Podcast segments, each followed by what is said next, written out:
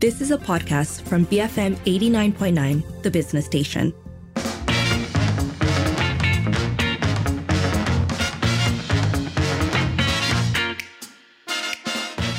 It is exactly 5.08 and you're listening to the evening edition with Lynn and Sharmila.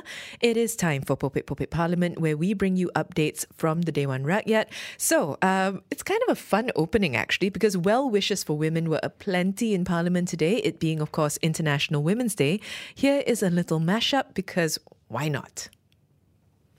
Saya nak mengucapkan selamat menyambut Hari Wanita kepada seluruh wanita di dalam negara kita Malaysia yang kita cintai. Selamat menyambut Hari Wanita. Terima kasih. Mantap. Selamat Hari Wanita kepada semua wanita di dalam Dewan dan di seluruh Malaysia. Selamat Hari Wanita.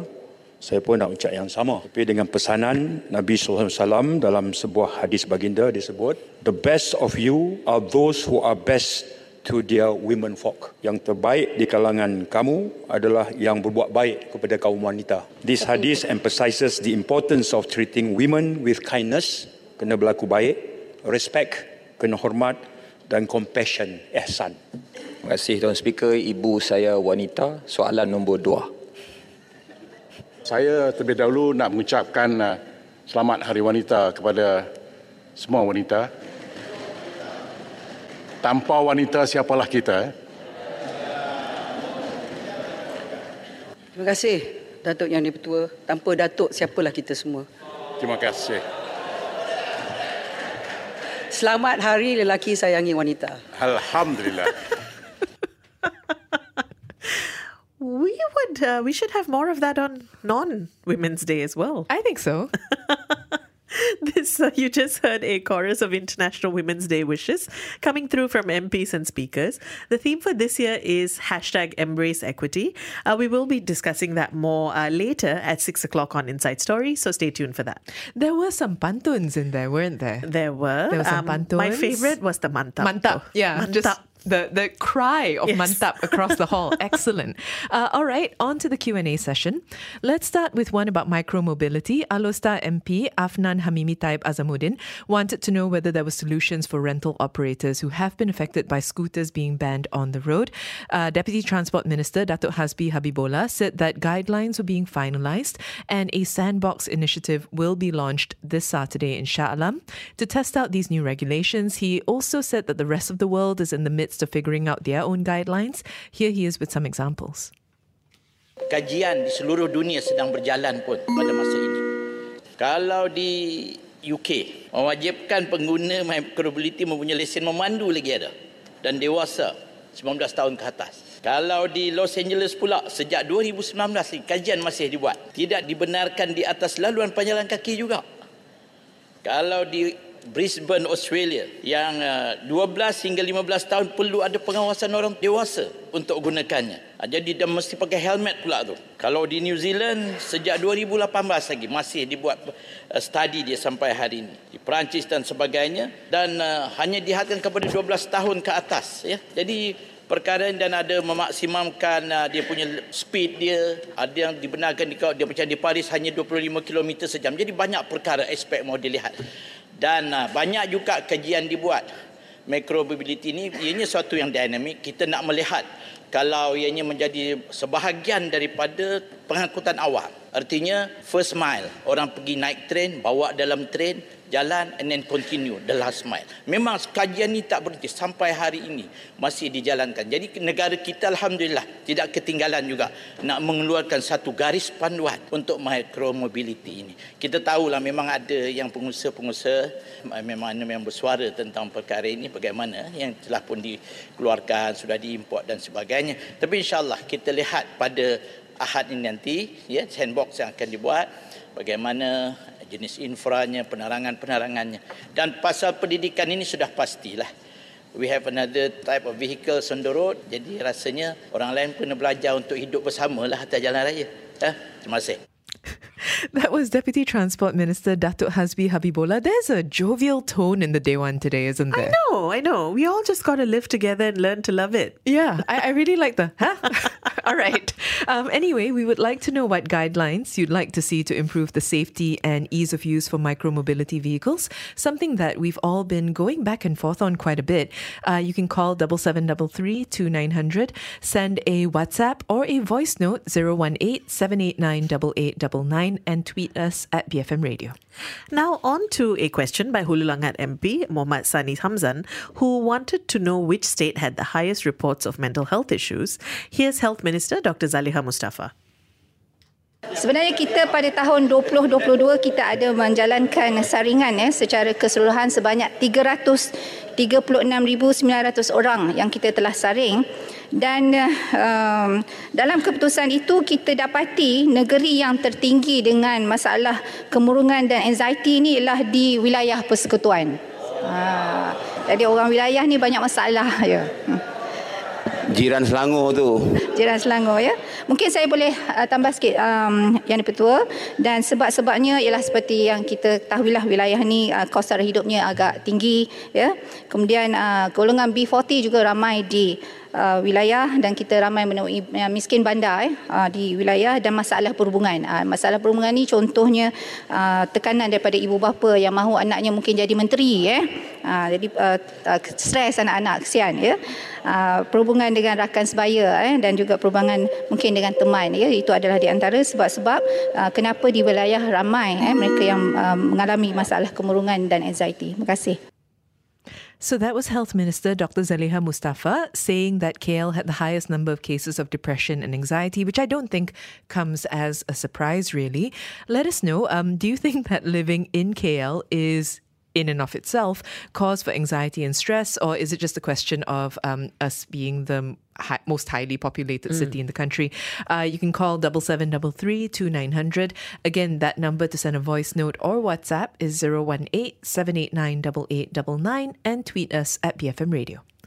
Moving on now to the topic of TVET, which is something that's come up quite a bit in this session of Parliament. Mm-hmm. There were several questions asked, the main two being what was being done to address the perception of TVET as a second class choice, um, as well as how to encourage more minorities to pursue TVET.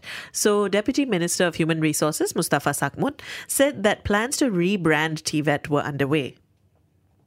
Uh, memang uh, sekarang ini kita sedang berusaha untuk uh, membuat rebranding uh, kepada uh, latihan TVET ini. Dan dalam majlis TVET negara pun kita sudah bincang supaya kita libatkan uh, industri ya supaya industri driven uh, dengan izin. Dan untuk golongan minoriti ini memang banyak usaha telah dilakukan oleh uh, pelbagai kementerian juga untuk mendedahkan uh, lebih awal uh, di peringkat sekolah untuk kita dedahkan. Ah, cuma saya minta lah supaya kita sebagai ahli-ahli parlimen ini pun kita perlu memainkan peranan penting. Uh, saya minta supaya kita lihat untuk tahun ini saja kita ada lepasan SPM dan mengikut kajian 300 lebih kurang 300 ribu tidak mau menyambung pelajaran mereka. Jadi saya minta kita sebagai ahli-ahli parlimen ini dapat meneliti senarai ini dan kita pastikan supaya kita dapat uh, bertemu dengan mereka, membuat engagement dengan mereka supaya kita dapat alihkan mereka ini galakkan mereka ini supaya dapat uh, menyertai bidang Tibet. Kalau boleh kita jadikan sebagai KPI lagi baiklah. Ahli-ahli parlimen ini KPI antara KPI-nya pastikan bahawa lepasan SPM ini kita kena ada beberapa persen akan ke uh, universiti dan yang majority itu kita alihkan kepada pendidikan Tibet. That was Deputy Minister of Human Resource Mustafa Sakmut. Um, this is a question that we've asked before, but I think it remains relevant. How would you like to see TVET being rebranded? And specifically, what do you make of the Deputy Minister's suggestion to set KPIs for channeling more? Uh, actually, he even said the majority of SPM grads into TVET training. You can call 7733 send a voice note or WhatsApp 018 789 8899 and tweet us at BFM Radio. Next up, Subang Jaya MP Wong Chen wanted the uh, government to declare their commitment to decriminalize minor drug offences in order to reduce Malaysia's prison population. Home Minister Datuk Sri Saifuddin Nasution Ismail said that a new act is in the works that will change the way minor drug offences are handled. Rancangan kerajaan sekarang adalah kita nak pindah supaya dadah masuk dalam badan itu kita nak pindah sekarang di bawah akta baru, bukan pindah akta sedia ada. Akta baru ni kita panggil akta penyalahgunaan dadah dan bahan kurungan rawatan dan pemulihan. Sekarang dalam pembikinan sekarang ya.